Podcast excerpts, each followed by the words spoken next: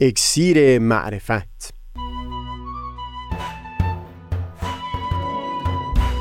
مروری بر مزامین کتاب ایقان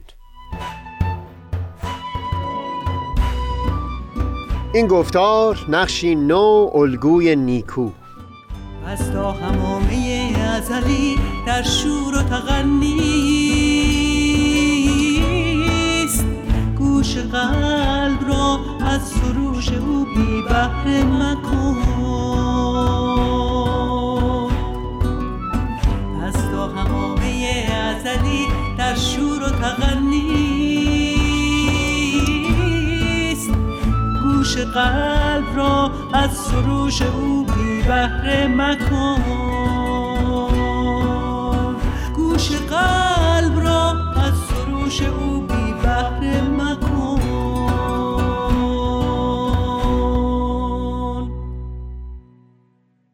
دوستان سهیل کمالی هستم. در دو گفتار پیشین اشاره کردیم که حضرت بحالا در خصوص نحوه برخورد با خشونت رفتار بهایان در جریان قتل حاجی محمد رضا اصفهانی در اشقاباد رو به عنوان الگوی نیکو و ستودنی ستودند. در این دو گفتار ماجرای قتل حاجی و تلاش بهایان برای دادخواهی و معرفی محرکین اصلی که پشت این واقعه بودند رو روایت کردیم و داستان رو تا اونجا پی گرفتیم. که به حکم امپراتور دادگاه نظامی با حضور رئیس قاضیان در اشقابات تشکیل شد تا به پرونده رسیدگی بشه. بعد از جمعا 21 ساعت سوال و جواب و شنیدن سخنان دادستان و هم پاسخهای وکیل و متهمین بالاخره روز چهارم قبل از ظهر صحبتها به آخر رسید و اعلان شد که حضرات شهود و افراد بهایی اگر بخوان محل رو ترک بکنن مانعی نیست.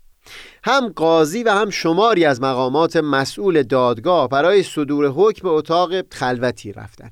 در همین بازه قبل از اینکه حکم نهایی صادر بشه بعضی از مردم بیرون رفتن و بی هیچ اساسی فقط به خاطر طرف یک دو نفر شایعه پیچید که حکم دادگاه علیه بهایان صادر شد و محبوسین همه از زندان خلاص شدند شمار زیادی از بازاری ها در خونه اون چند نفر از محرکین قتل جمع شدن و گوسفندها آوردن که هنگام رسیدن اونها قربانی بکنن.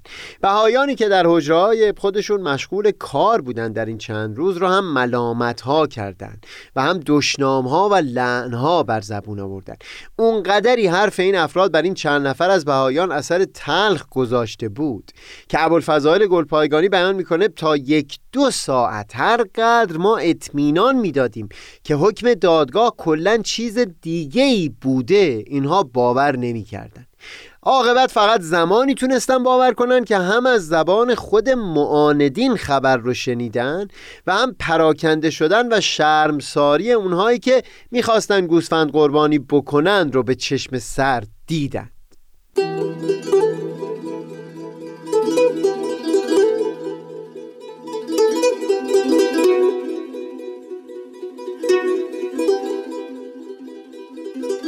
خلاصه حکم دادگاه این بود که از میان نه نفری که دستگیر شدند دو نفر کاملا بی تقصیر هستند و لذا مرخصند.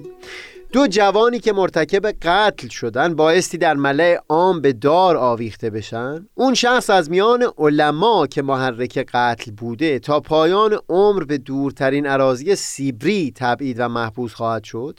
سه نفر از تجار هم که باز از محرکین این قتل بودن هر کدوم پانزده سال در سیبری تبعید و حبس با اعمال شاقه. و یک نفر دیگه که در جریان درگیری های روز دوم بعد از قتل حاجی محمد رضا دستگیر شده بود به یک سال و چهار ماه حبس محکوم شد و بعد از اون هم از روسیه اخراج خواهد شد.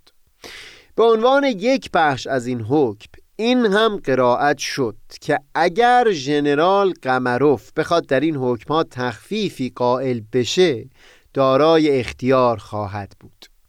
تا اون زمان این اولین باری بود که بهایان شاهد اون بودند که در برابر ظلمی که در حق اونها روا داشته شده بود از سوی یک نهاد حکومتی عدالتی ظاهر شده باشه. در ایران نهایتا این بود که برخی مواقع بعضی افراد منصف که دارای نفوذی بودند دخالت بکنن و مانع قتل یکی از بهاییان بشن. اما اینکه خون یک بهایی به ناحق ریخته شده باشه و بعد عدالت در حق تجاوزگر اجرا بشه هرگز. در امپراتوری عثمانی هم زمانی که ناصرالدین شاه در سال 1870 میلادی می‌خواست برای زیارت کربلا و عتبات عالیات وارد خاک عثمانی بشه سفیر ایران در استانبول تونست ترتیب دستگیری و حبس بهایان ساکن در اون مناطق رو بده تا خاطر شاه از هر گونه تهدیدی آسوده باشه. با در نظر داشتن همچو تجربه هایی بهایان اشقابات حق داشتن اگر دیدگانشون پر از اشک شده باشه. از اینکه در یک گوشه ای از عالم اجازه داده نشد که خون اونها پایمال بشه و برای اولین بار دادخواهی اونها به عدالت ختم شده باشه.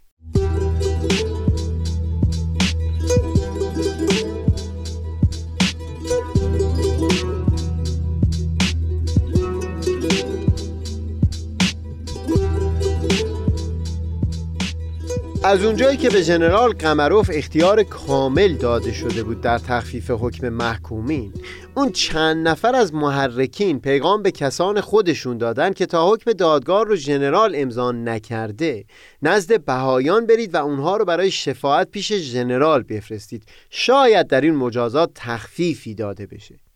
دو روز بعد از صدور حکم بود که منصوبان این افراد سه نفر از افراد خوشنام و نیکخو رو نزد بهایان فرستادن و این خواهش رو بر زبون آوردن باز در اینجا هم بهایان جمع مشورتی تشکیل دادن و صلاح رو بر اون دیدن که با چند نفر از افراد خانواده محکومین در محضر ژنرال حاضر بشن و شفاعت بکنن. سخنی که بر زبون آوردن این بود که ما از برای شفاعت و وساطت آمده ایم و تمنا داریم که اگر ممکن است از تقصیرات ایشان بگذرید و اگر ممکن نیست تخفیف دهید و ما از شما کمال تشکر و امتنان را داریم. و اصل مقصود ما این بود که مظلومیت ماها و ظلم و تعدی آنها معلوم شود. حمد خدا را که از عنایت دولت عادله روسیه این مطلب معلوم شد. دیگر اراده انتقام و تلافی نداریم. پاسخ ژنرال این بود که این مطالبی که بیان کردید منتهای انسانیت بود اما به قانون سیاست و برای حفظ مملکت تنبیه اون افراد الزامی هست. چون عمل اونها حکومت رو نزد رقبای دولت بدنام کرده که در روز روشن در ملع عام بر سر گفتگوی دین و مذهب خون یکی رو ریخته باشند این دلیل بر بینظمی دولت و حکومت هست. لذا بیان کرد که قولی نخواهد داد اما اگر تخفیفی بود به سمع بهایان خواهد رسید. یکی دیگه از بهایان باز لب به سخن باز کرد برای شفاعت اما پاسخ ژنرال باز مشابه همون گفته اول بود.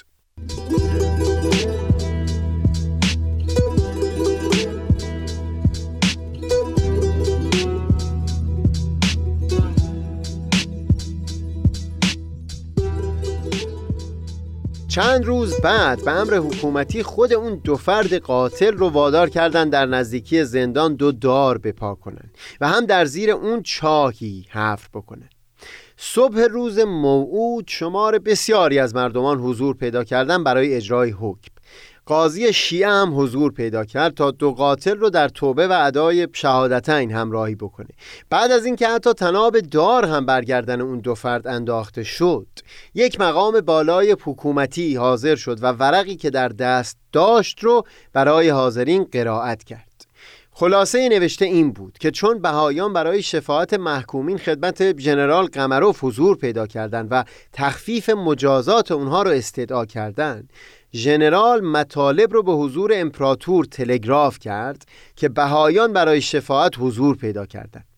امپراتور تلگراف رو برای وارسی به مجلس شور فرستاد و صلاح دید اون مجلس این شد که شفاعت بهایان یک درجه قبول بشه تا اداوت معاندین اونها کمتر بشه. در اینکه کیفیت این تخفیف به چه صورت بود یک قدری اختلاف هست در یک دو منبع تاریخی. اما دست کم اینقدر مشخص هست که به امضای امپراتور به خاطر خواهش بهاییان از خون اون دو قاتل گذشتند و بر جای اون تبعید اونها به سیبری رو پذیرفتند. همچنین در خصوص سایرین دو منبع بیان می کنند که دوران تبعید و حبس اونها در سیبری به هفت سال تخفیف پیدا کرد.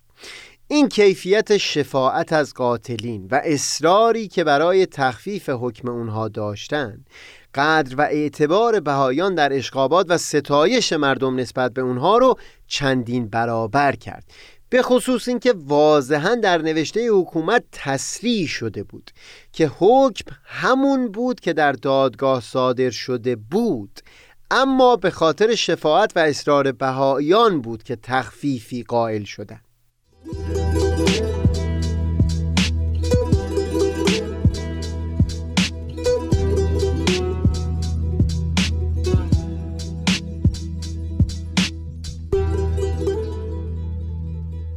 از قلم حضرت بهاءالله چندین و چند لوح به افتخار بهایان اشقاباد نازل شد و هم در الواحی که خطاب سایر بهایان نوشتن درباره رفتار اونها بیان مطلب کردند و اون رو به عنوان نیکوترین الگو ستودن.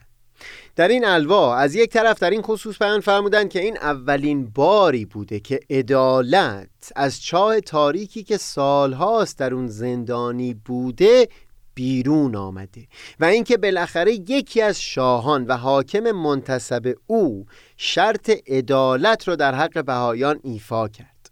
از همین رو در این الواح بیان فرمودند که بایستی انصاف و شعن وفا رو لحاظ کرد و اینکه به خاطر این عدالت گستری اجر عظیمی مقدر شده از برای افرادی که مظلومان رو یاری کردند. از اون سو به تفصیل درباره رفتار بهایان به عنوان الگوی نیکو در نحوه برخورد با خشونت سخن گفتن. پیش از نقل یک دو بیان از حضرت بهاءالله این رو بیان بکنم که در این زمان کلمه حزب نه به مفهومی که امروز از اون فهم میشه بلکه به معنی گروه یا طایفه و مثل اون به کار رفته. در این بخش از لوح دنیا از رفتار بهایان در اشقابات نتیجه می‌گیرند که تلاش های چند ده ساله حضرت بهاءالله به سمر نشسته. این مظلوم در لیالی و ایام به شکر و حمد مالک انام مشغول چه که مشاهده شد نصائح و مواعظ تأثیر نموده. و اخلاق و اطوار این حزب به درجه قبول فائز. چه که ظاهر شد آنچه که سبب روشنی چشم عالم است و آن شفاعت دوستان از دشمنان نزد عمرا بوده. کردار نیک گواه راستی گفتار است.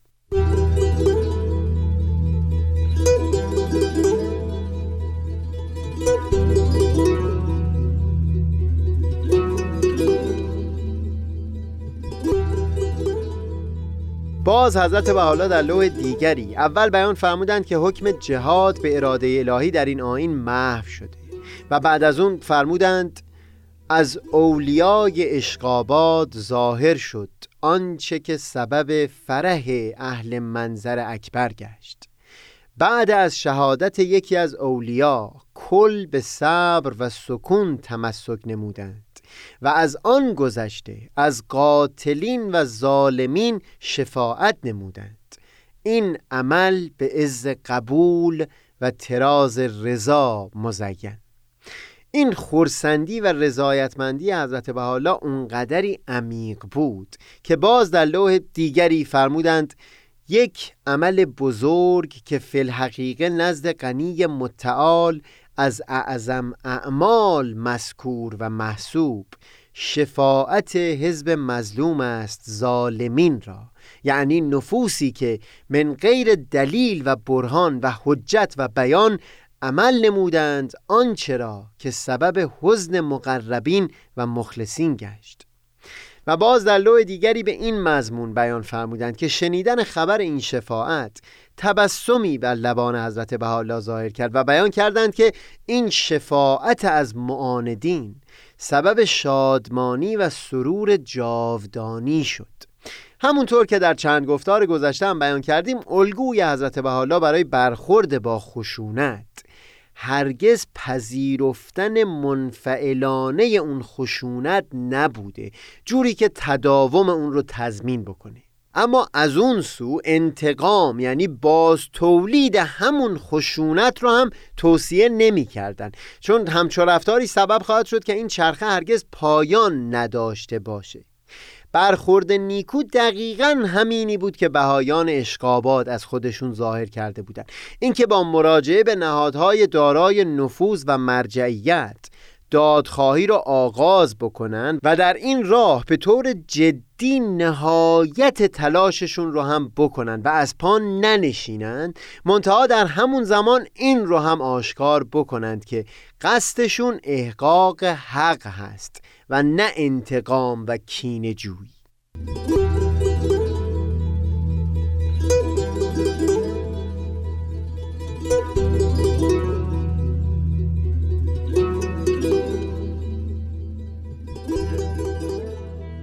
این رو قبلتر اشاره ای کردیم که در سال 1334 شمسی که بر اثر تحریک و فتنه انگیزی های یکی از علما به نام محمد تقی فلسفی که از رادیو بر ضد بهایان سخنرانی می کرد در مناطق بسیاری از ایران آزار و ها علیه بهایان شدت گرفت و حتی خون شماری از بهایان ریخته شد. در اون زمان هم بهایان ابتدا به خود نهادهای حکومتی چه در سطح محلی چه ملی دادخواهی کردند. و وقتی نتیجه حاصل نشد ناچار شدن به معاهد بین المللی تزلم بکنه. همچنین بهایان در سایر مناطق عالم از دولتهای خودشون تقاضا کردند که برای جلوگیری از این کشتارها با دولت ایران تماس داشته باشند در نهایت همین فشارهای بین المللی مؤثر افتاد و اون زوزا فروکش کرد. باز بعد از انقلاب 57 جامعه بهای ایران در پاسخ به اعدامها، ربودنها، اخراجها و مصادره اموال بهایان به خود مقامات حکومتی در ایران دادخواهی کردند. اما وقتی سود و ثمری ندیدند باز دوباره به معاهد بین المللی تزلم کردند و هم از بهایان در سایر کشورها خواستند که در این دادخواهی در کنار اونها باشند. حقیقتا تنها بعد از اینکه خود مردمان ایران در سال 1388 و یا در سالهای بعد و از جمله در این چند ماه اخیر بیعدالتی های مشابه اون چه بهایان دهها سال زیسته بودند رو تجربه کردند تونستن این رو باور کنن از صمیم دل و بپذیرند که زمانی که دادخواهی به نهادهای حکومتی در یک کشور سودمند نیفتاده راهی و چاره‌ای نمیمونه جز اینکه افراد ستم دیده به نهادهای بین المللی تزلم بکنن تا شاید نفوذ اونها بتونه قدری از شدت اون ظلم کم بکنه. امروز در این دوران به خاطر تجربه کاملا مشابه بر سایر ایرانیان هم این به خوبی آشکار شده که اعتراض سایر کشورها به اعدام بهایان یا ظلمها علیه اونها. نه به خاطر هیچ گونه ارتباطی بین اونها با بیگانگان بلکه به خاطر عدم رسیدگی نهادهای رسمی داخل کشور به تزلمهای بهایان بوده. بگذارید گفتار بعدی رو با بیان نمونه از رفتار بهایان در برخورد با خشونت بعد از انقلاب 57 آغاز بکنیم. منم آفتاب بینش دار